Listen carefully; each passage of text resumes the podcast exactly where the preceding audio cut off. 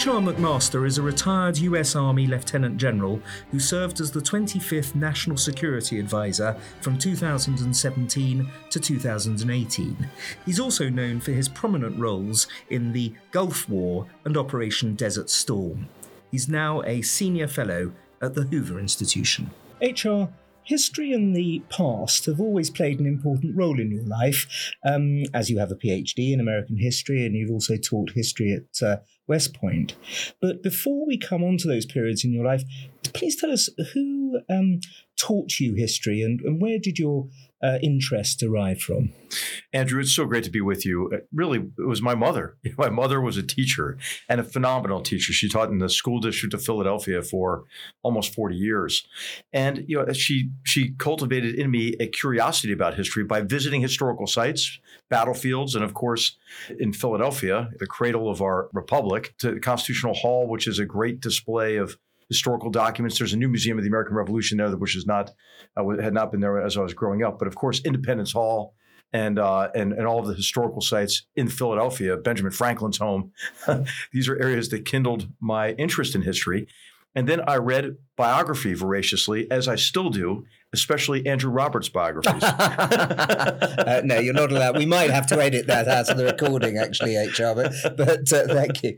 Um, the PhD thesis that you wrote at uh, University of North Carolina at Carol, uh, Chapel Hill was uh, very critical of American strategy and military leadership during the Vietnam War. And it later served as a basis for your book, uh, Dereliction of Duty, which is still read very widely um, in uh, the US military and beyond. Would you say the major errors made in that war were political or military or both? You're very hard on LBJ, for example, saying. Um, that uh, his his strategy was built largely on lies. Would you like to expand on that? Andrew, was both. It was both a political and a military failure. Uh, the responsibility was shared, you know, by from, by the president and his key civilian and military advisors. And the principal failure, I think, was one of character across the board, in, in which Lyndon Johnson viewed Vietnam principally as a danger to his domestic political priorities.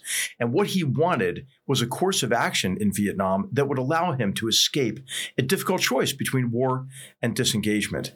And as a result, uh, the discourse around uh, around uh, Vietnam War decision making masked the long term costs and consequences. And in essence, we went to war, Americanized the war in Vietnam without a strategy. Lyndon Johnson, of course, as president, could get the advice he wanted by, by virtue of the people he appointed. But Robert McNamara, Secretary of Defense, and others determined that what they needed to do is give the president what he wanted in the form of a fundamentally flawed strategy of graduated pressure. The Joint Chiefs of Staff the military advisors, for their part, they went along because they compromised principle for expediency. They thought if they just got the first bombing runs off, they just got the first troops introduced, they could argue over time for more resolute military action uh, and the amount of force necessary. They thought to really shift uh, sh- shift the, the, balance in favor of South Vietnam. Is there a happier, a, a counterfactual kind of ending to the Vietnam War? What, what um, ought America to have done after the defeat of France in Indochina? China instead? Well, I think really initially what America did do, which was the approach of helping the South Vietnamese defend themselves, to strengthen the South Vietnamese government. It's important to note that that the Eisenhower policy called Enhance Plus to do that was quite successful. But as, as you know, Andrew, you know, war is a continuous interaction of opposites, to quote Karl von Clausewitz, and that includes the interaction of you and your and your allies and partners with determined enemies. And in 1959, while Dinh Diem was the man of the year on Time magazine, because he had been so successful in South Vietnam. That's the same year of a Communist Party plenum in which Ho Chi Minh, having consolidated power in the North, turned his gaze to the South and began to intensify his support for Vietnamese communists. And that's when uh, the South Vietnamese government and armed forces began to lose ground. And it's then, I think, when the U.S. response was inadequate because it, because the U.S. response did not place politics and le- the legitimacy of the South Vietnamese government as the foundation for a comprehensive strategy. Instead, they focused on military activity and confused that activity with progress. And President Kennedy made a very poor decision by not stopping a military coup against Nozin in November of 1963, a, a, a coup that occurred just two weeks before Kennedy's assassination. After your tremendously distinguished service in the Gulf War, you taught military history at West Point from uh, 1994 to 1996. What periods of history did you teach there, and, and what do you think your students took away? What do you hope your students took away from your classes? well, Andrew, it's a, it's a survey course. Right? It was a two semester course, and we jokingly refer to it as from Plato to NATO. and so it's a very broad range. But we, when I tried to, to teach the course in the way that Sir Michael Howard, the great historian, military historian, suggested that we all ought to study history broadly, but military history in particular, in width, depth, and in context. In width, to identify changes uh, and, and continuities over time. In depth, to expose the complex causality of events, and in particular, the human factors that there and psychological and emotional factors, which are quite important to understanding battles and campaigns and wars. Uh, and then in context, in context of the, the, political systems of the countries that, are waging war, the popular will, and so I, I think that's what we did at West Point. And I think, of course, as you know, with with any uh, broad course like that, what you're doing is, is hoping that you kindle into in those students uh, an intellectual curiosity about history, that they'll become lifelong learners of history. Maybe they'll learn to ask the right questions and to be sensitive, for example, to both continuity as well as change. And have you seen that in your students? I mean, have you have you watched their careers since and and seen uh, positive developments?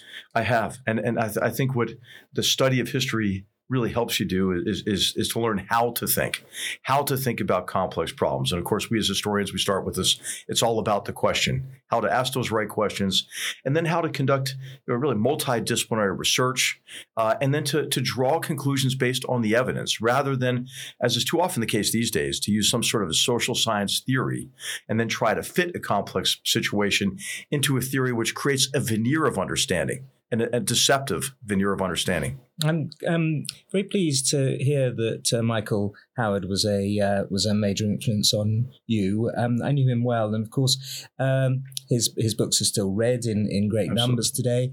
Um, and of course, he did also have that advantage of having won the Military Cross in Italy in 1944, and so having seen uh, seen the sort of um, the sharp side of, of military history being made, essentially. Absolutely, and I think he shared this this sort of insight with Karl von Clausewitz. Right? went to war, I think, at the age of 14. So I, I think that uh, what Sir Michael uh, did for us is, is to help us, uh, again, understand how to ask the right questions. Uh, and then in, instead of instead of you know trying to uh, to, to, reach just general conclusions to write from the evidence. And you see this from, you know, his study of, of, of the Franco-Prussian War to, to, even the more broader works of war, you know, such as war in European history. But the the essay that I think you know maybe your listeners would benefit from reading is the use and abuse of military history, which is the, the essay in mm-hmm. which he talks about how to study history and the mistakes that militaries make in, in peacetime, forgetting what they're for and neglecting the continuities and the nature of war. In 2002, as commander of the 1st Squadron of the 4th Cavalry Regiment, you were taken on a staff ride by a friend of mine, uh, Peter Caddick Adams, uh, following in the in the tank traps of Guderian, tank, tank tracks of Guderian and, and, Rommel in their blitzkrieg attack of, uh, of 1940. Peter believes that the nature of warfare hasn't fundamentally changed, just its tools. Um, how far would you go along with that? And do you find staff rides helpful, uh, for example? Extremely helpful. And and the reason is because I you know, I, I, do think that that war wars still resemble each other again to quote Sir Michael again more than they resemble any other human activity. Mm. And that's because of I think four fundamental continuities in the nature of war. You know, war is political. Well, of course everybody knows that Karl von Clausewitz said that, but what it means is you have to wage war in a way that allows you to consolidate gains and get to the sustainable political outcome consistent with what brought you into the war to begin with. Second, of course, War is human. People fight for the same reasons Thucydides identified 2,500 years ago fear, honor, and interest. And, and during a staff ride, you can see how emotion and fear and sense of honor uh, helped help determine the, the outcome. You know, the third is that war is uncertain because of this continuous interaction uh, of opposites between your forces and those of, of, the enemy. And this is what allows you to, to gain the initiative, to gain a, a temporal advantage, an advantage associated with surprise. And this is, of course, the story of the campaign in, in 1940 and, and the collapse of France within six weeks. And then war is a contest of will. And, you know, I'm thinking of the book Strange Defeat by Marc Bloch, in which he describes the lack of French will and and sort of does an, an, an anatomy of of what caused the rapid collapse. So I, I because they actually had more more tanks, more artillery, um, uh, more ammunition, didn't they? When uh, right. when the Germans invaded, and what they didn't have was more confidence and what they didn't have is a, a, a, clear concept of how they could defend effectively. Of course, the you know the French had adopted you know by this time this idea of methodical battle. The commander would be, as they as they wrote about this in their doctrinal manuals, at the handle of the fan, you know, carefully controlling military movements. Whereas the German doctrine, again, based on what they learned from World War One, right? Mm. Uh, I'll tell you, I, I think that there's a, a misunderstanding about uh, about military failures early in wars. You know, the saying that hey, the military is always ready to fight its last war. I actually believe that militaries who have difficulties early in a war are those who have studied the last or more or recent wars only superficially, and it was the Germans' study of their own offensive in in uh, in, in, 1919, 1918 uh, that um, you know, the, and, and the failures of it, and what more needed to be done to be able to sustain an offensive, uh, and and and introduction of really new technology that allowed them to do that, the radio, uh, the the bomber, and the and the tank. Uh, I think that they learned from the last that last war the right lessons, whereas the French that they clung to this idea that the defense uh, was the strongest form of warfare. Hence the Maginot Line. The Maginot Line. Yeah. And tanks that can only move at the speed of the boot, for example. Yeah. And um, and you write in in your book, uh, your 2020 book, Battlegrounds, about cavalry using um, battle drills based on Ernest Harmon um, and uh, and what um, what Guderian and, and Rommel were up to. Tell us more about that. It's a very interesting subject. Well, I think it's I think it's actually an exercise in humility to study history. Right? Those those who think that they know everything, all they need is to know their own experience. I think that's quite an arrogant position to take. And of course, in war, the stakes are quite high. They're they're literally life and death. So it's very important to learn from the experiences of others. And this essay that I that I uh, that I used in preparation uh, for for our battle, uh, our fight in Desert Operation Desert Storm, was I think kind of a Rosetta Stone for desert warfare warfare. These are General Ernest Harmon's notes on combat actions in Tunisia and North Africa, written to help the armies who were preparing to invade uh, on June uh, 6th, 1944, uh, across English Channel, to prepare for fighting in the hedgerows and, and fighting across across Europe. Um, and, and, and they're just brilliant insights uh, that I think we're, we we endeavored to apply to our training and how we prepared for for Operation Desert Storm. And you've actually written um, in in your book uh, because the states in, stakes in war involve life and death, as you've just said. Combat leaders who choose to learn exclusively from experience are irresponsible. That's pretty tough stance to take. Oh, I, I absolutely, absolutely believe it. Uh, and and of course, you know, they're going to always learn new lessons, right? You know, the the, the character of warfare will change with the introduction of of new weapon systems. Sometimes there will be a, a form of technological surprise or tactical surprise or, or operational surprise that you have to you have to adapt to. So it's not as if history can give you the perfect plans. That the history cannot. Uh, can, cannot solve your problems. I, I, like to think of the study of history as Clausewitz thought about the role of military theory. And on war, he says the the form the formation, uh, you know, the, the maturing of, of a, your own theory of war is is like an old professor uh, the wisdom an old professor imparts to you. The professor doesn't accompany you to the battlefield to solve your problems for you, but he he or she has equipped you uh, to deal with the complex challenges you're facing. What do you think um, the uh, 2014 Russian um, annexation of Ukraine and, an attack in the east of that country uh, could be learned from the 1973 Yom Kippur War, for example? Well, I, I, think I think quite a bit. I think in 1973, you had you know the the the uh, the Israeli Defense Forces, who had had a decisive victory uh, in 1967. And there's a great long essay, a monograph. The author's name escapes me, entitled "The Albatross of Decisive Victory." And in it, he argues that the Israeli Defense Force had had become complacent uh, in in just those you know in just those uh, six years, and at the introduction of some new capabilities into the Egyptian forces, some air defense capabilities, along with some anti-tank weapons, uh, and some quality qualitative changes in training and leader development and preparation caught the Israelis by, by surprise. And so I think it's, it's very important uh, to learn lessons from the past, but also to anticipate the future.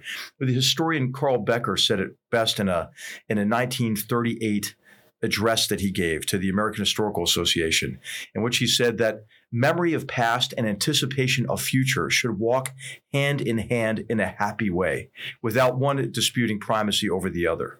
But the Israelis, of course, although they took a terrible thrashing over the first three to five days of uh, Yom Kippur, um, after that did, of course, come back, cross the uh, the Suez Canal, and and deal a devastating defeat on the Egyptian army. So, um, what uh, what's to be learned from that? Well, I think it, this has a lot to do with institutional culture.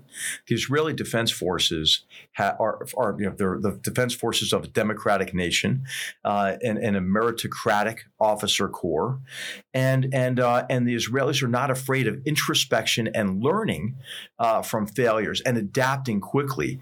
Uh, a, a, friend of mine, uh, a, a, a doctor of history and a doctor of other of other disciplines as well, Meir Finkel, wrote a great book on this uh, about how organizations, military organizations, recover from technological and tactical surprise. It's called On Adaptability. He has a related book called On Flexibility.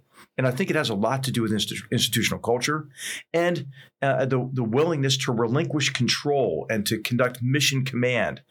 And then, of course, at the senior level for commanders, I think what distinguishes an effective uh, senior level commander, maybe more than any other factor, is that he or you know or she these days um, sees opportunities where others only see difficulties. And of course, this is the best moment for the counterattack, right? What what Clausewitz called the flashing sword of vengeance, which is the best moment for the defense. And you you don't identify that opportunity unless you're looking for opportunities, even in the worst of circumstances. From February 2017 until April 2018, you were the 25th National Security Advisor, which meant you had 24 predecessors to uh, uh, to learn from. Tell us a little about the history of the NSA and which advisors. I mean, we've mentioned. I think we've mentioned McGeorge Bundy already uh, earlier today. Um, were the were the were the best and who were the worst?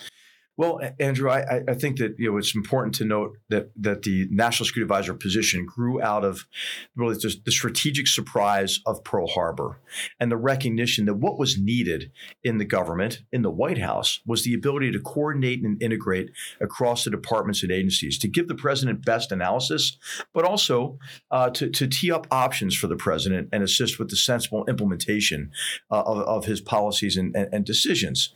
And that role grew and changed changed and morphed based on the personalities of the of presidents and what they expected from the National Security Council staff and the National Security Advisor. For example, Harry Truman was quite skeptical about it, really didn't pay any attention to the, to the National Security Council staff until the Korean War.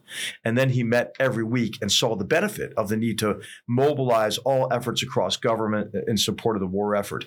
Eisenhower was very happy with this kind of idea of almost a general staff, right, where he could where he could rely on, on, a, on a staff officer, an extremely talented man named Andrew Goodpaster, to help to help him uh, in, in the discharge of his duties and make his decisions. Eisenhower was also quite good at hiding his hand right? And and and, and encouraging debate uh, among his advisors. And he'd been a chief of staff himself, of course. Um, with, uh, Absolutely, uh, and that must have helped enormously for a very difficult personality uh, named named MacArthur.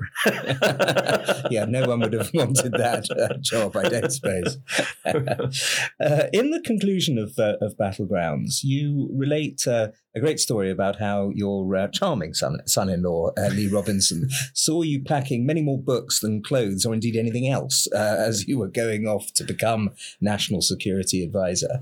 And you told him that, um, and I quote, an important first step to developing policy and strategy was to understand how the past produced the present. History for you was an avocation would you like to say a few more words about that? I think it's very interesting. Sure, sure Andrew. I, I, think it's it's immensely important to you know to to understand how the past produced the present, and especially the complex causality, and and to recognize that any sort of grounded projection into the near future will be imperfect, and therefore one has to has to prepare for a range of possibilities, maybe even strategic shocks and and discontinuities to, to which one has to react. I, I'm very much taken by the analysis of Zachary Shore, a, gr- a great historian who's written a, a, couple of books I think everybody should read. One of them is called Blunder Why Smart People Make Bad Decisions. And he uses historical examples to show why otherwise smart people made bad decisions. Hey, one of the reasons is neglect of history, I think, and, and, and uh, he explains that well.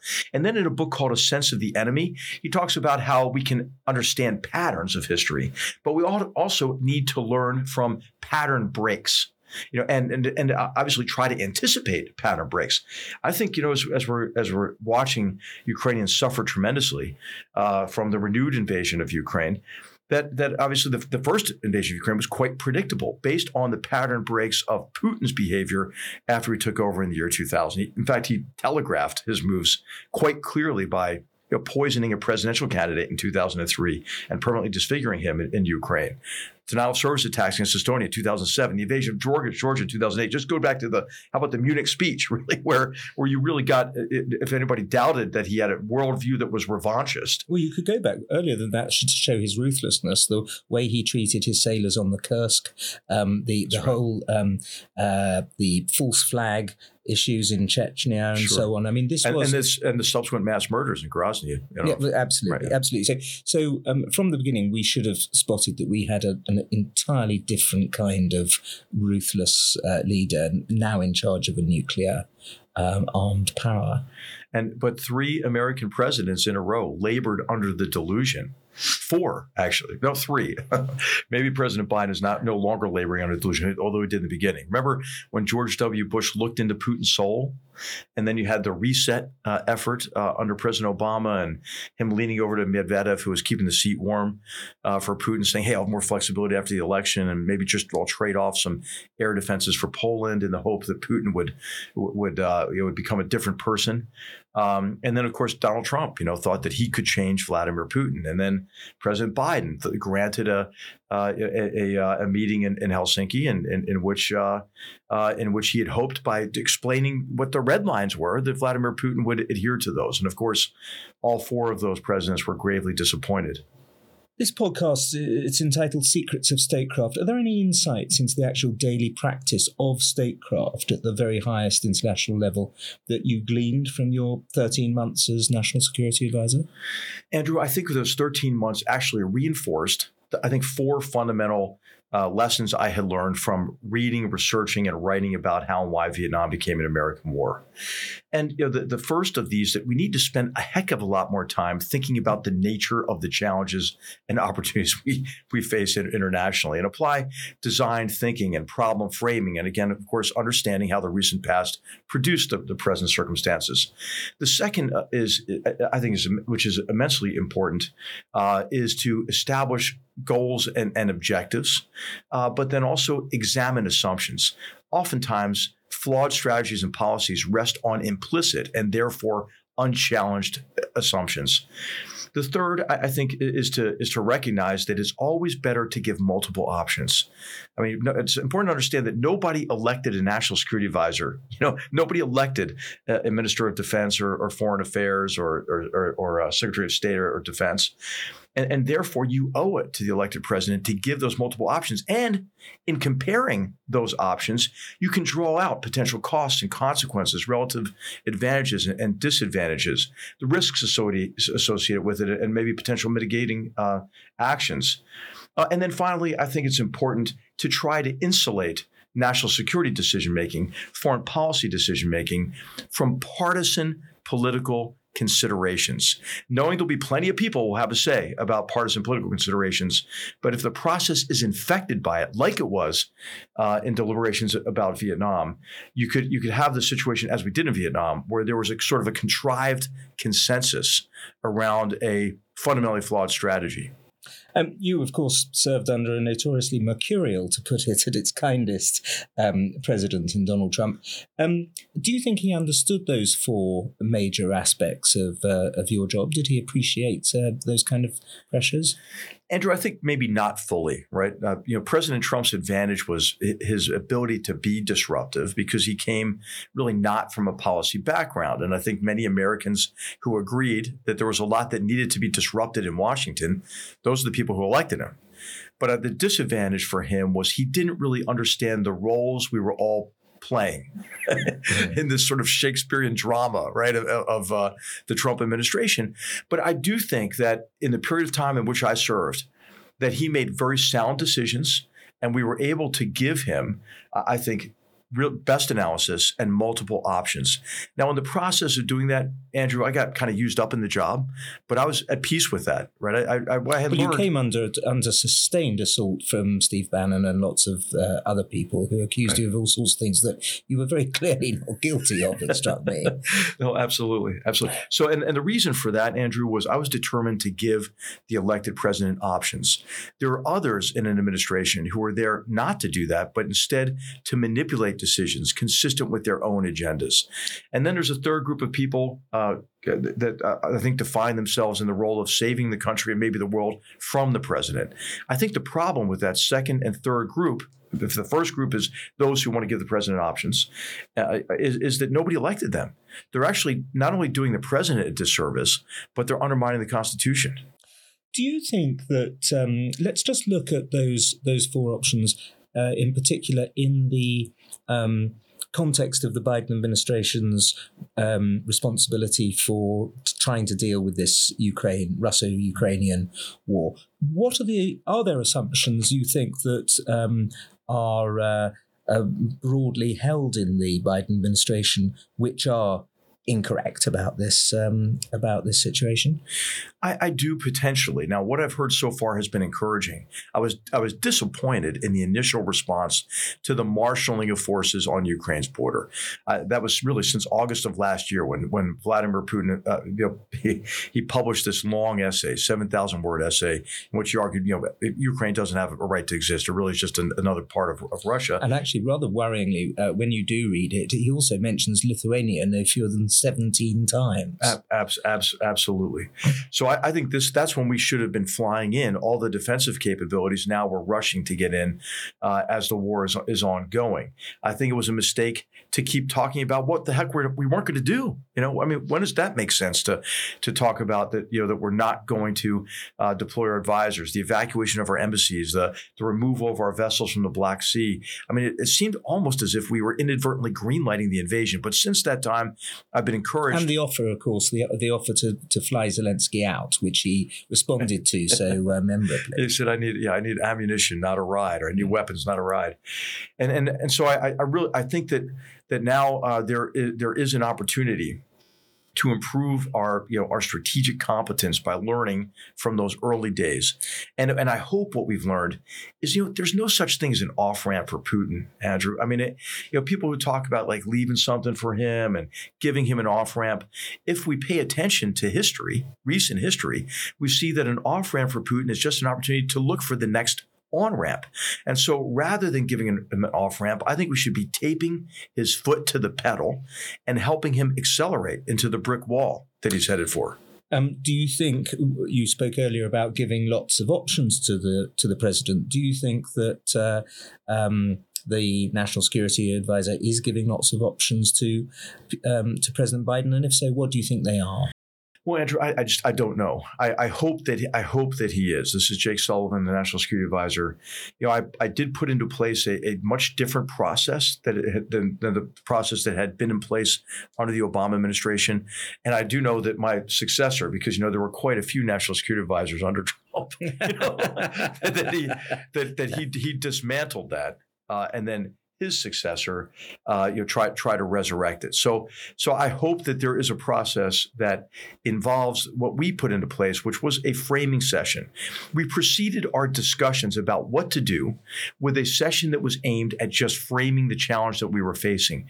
The first that was based on a five-page paper that had you know five elements to it: the nature of the problem that we're that we're facing, the inventory of our vital interests that were at stake, the overarching goal and more specific objectives the assumptions, uh, and then finally, what we regarded to be the most significant obstacles to progress and opportunities that we could exploit through the integration of all elements of national power and efforts of like minded partners.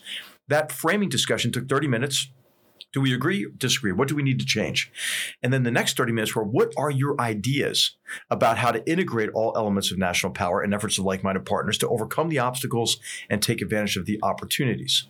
It, it strikes me that this isn't, I mean, these kind of, that aspect, that uh, approach isn't just confined or doesn't need to be just confined to grand strategy and military strategy and so on. I mean, business strategy could take advantage of that approach, couldn't it? Absolutely. And, and you know what you, what you often see in Washington instead of this framing and sort of top down guidance from the cabinet is an exclusively bottom up process that begins with something as simple as Ukraine discuss. You know, and then you mm-hmm. get a you get these aimless discussions at various levels, and of course, from bottom up, you know, you're you're susceptible to satisficing behavior and lowest common denominator approaches. And what you're left with, Andrew, most often is what I would call policy pablum. How would you uh, define that? Sorry, it's just meaningless drivel. when, you read, when, you read, it, when you read it, you just think, "What the hell?" You know, is is is the challenge we're trying to overcome? What are? Why do we care? Right? What are our uh, what are our our goals and objectives? Um, you also, uh, when you talked about insulating the foreign policy um, from partisan political considerations, that does require a kind of bipartisanship, doesn't it? So you need one party at least to not take advantage, uh, deliberately not take advantage. Um, can you see that in, in modern American politics? I can, and there are examples of it. I think, in particular, the the shift that we were able to put into place. This is we being those who were serving the Trump administration during that first year of his presidency, which was, which I think the biggest shift in U.S. foreign policy since, since the end of the Cold War, which is an approach to China that was based on cooperation and engagement, to an approach to China based on transparent competition, and a recognition that the Chinese Communist Party, you know, again, one of these implicit assumptions was you know, was not going to, as it prospered, liberalize its economy and liberalize its form of governance. Which uh, national security advisors of the past do you look up to? Do you think are, are uh, really impressive people in the jobs they've held? Well, I mentioned Andrew Goodpaster's role in really forming what we understand now as the National Security Council staff. Uh, I, I, look at uh, others who were effective, in, including Henry Kissinger, who was most effective at the relationship between the National Security Advisor and the Secretary of State. But of course, he had the unfair advantage of holding both those positions simultaneously for a portion of time. yeah, that would have made your, your job a bit easier. It would have been. Yeah. of, course, of course, you know, I, I, how can you not admire Condoleezza Rice? And and and how she responded uh, along with the, the, president's cabinet and and his team, President George W. Bush's team, uh, to 9/11, right, the most devastating terrorist attacks in history. Mm. I drew on, you know, I drew on on, on advice from Henry Kissinger. I, have talked with, of course, you know, this is maybe as my daughters would call hashtag predictable, Andrew, for for a historian. But I asked the chief of staff as soon as I arrived, uh, as as you know, quite unexpectedly in the White House, the day after I got hired, I started working there, and I didn't even live in Washington. Uh, I said I would like to, in the next week, speak to every living national former national security advisor, which I did, and uh, took notes during this period of time. Brent Scowcroft is is held up quite rightly uh, as as the paragon, the example of the honest broker who ran an effective process. I spent you know an hour and a half with him, and he was cl- very lucid. He was he was sort of um, you know, beginning to have difficulties physically, but his mind was very sharp. Dr. Kissinger was was very helpful to me. he uh, he, and I t- spoke many times, but he was in Washington soon after I had arrived, and so in my barren office on day two, I got to sit down with Dr. Kissinger. After which he wrote me a letter which began with the line, "You are walking a tightrope with chasms on both sides."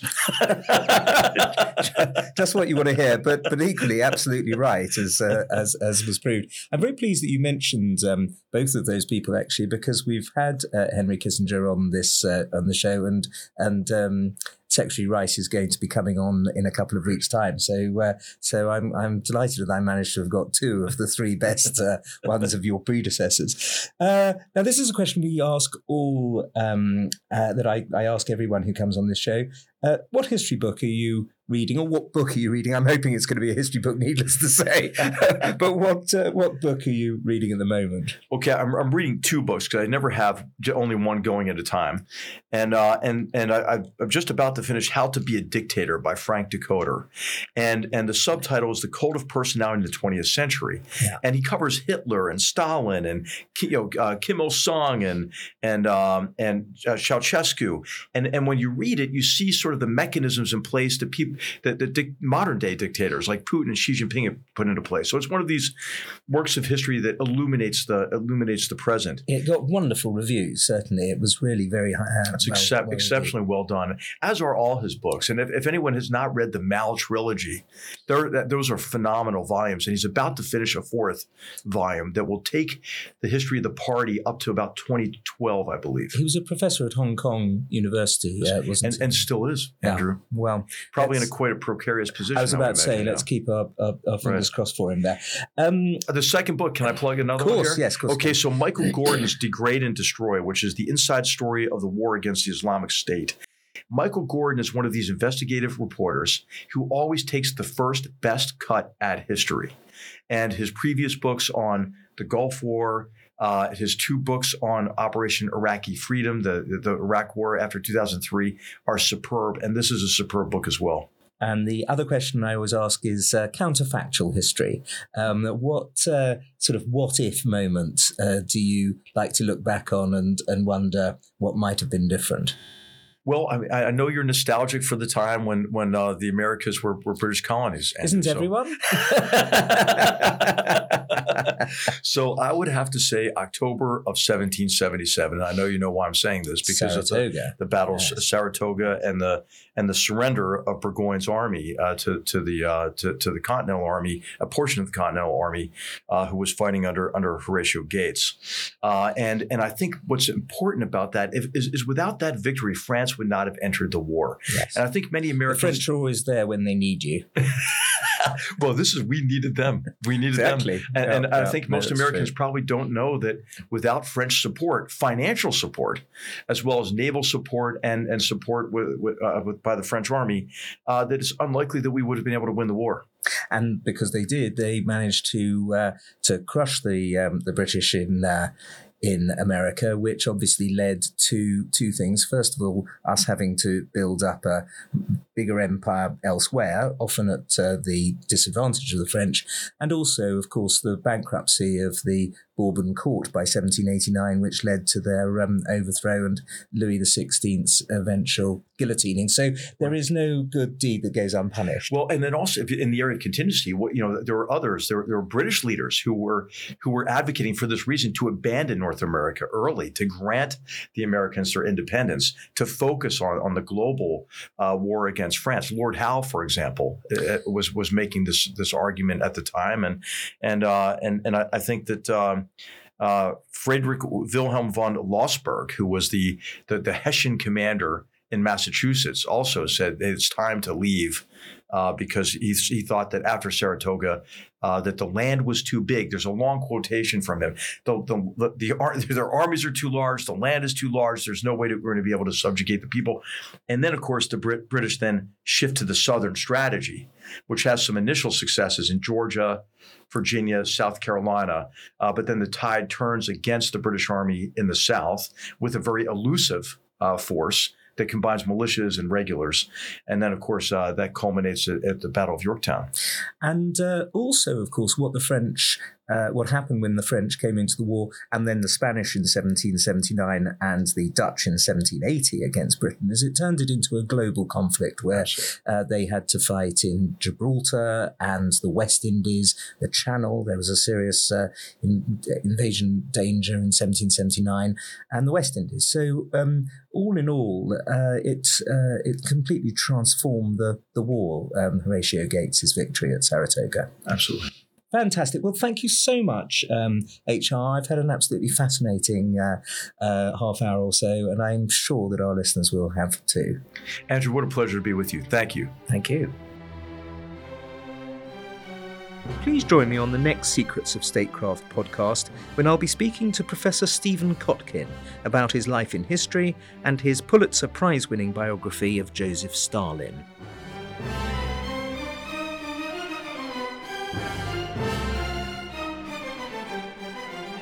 This podcast is a production of the Hoover Institution, where we advance ideas that define a free society and improve the human condition.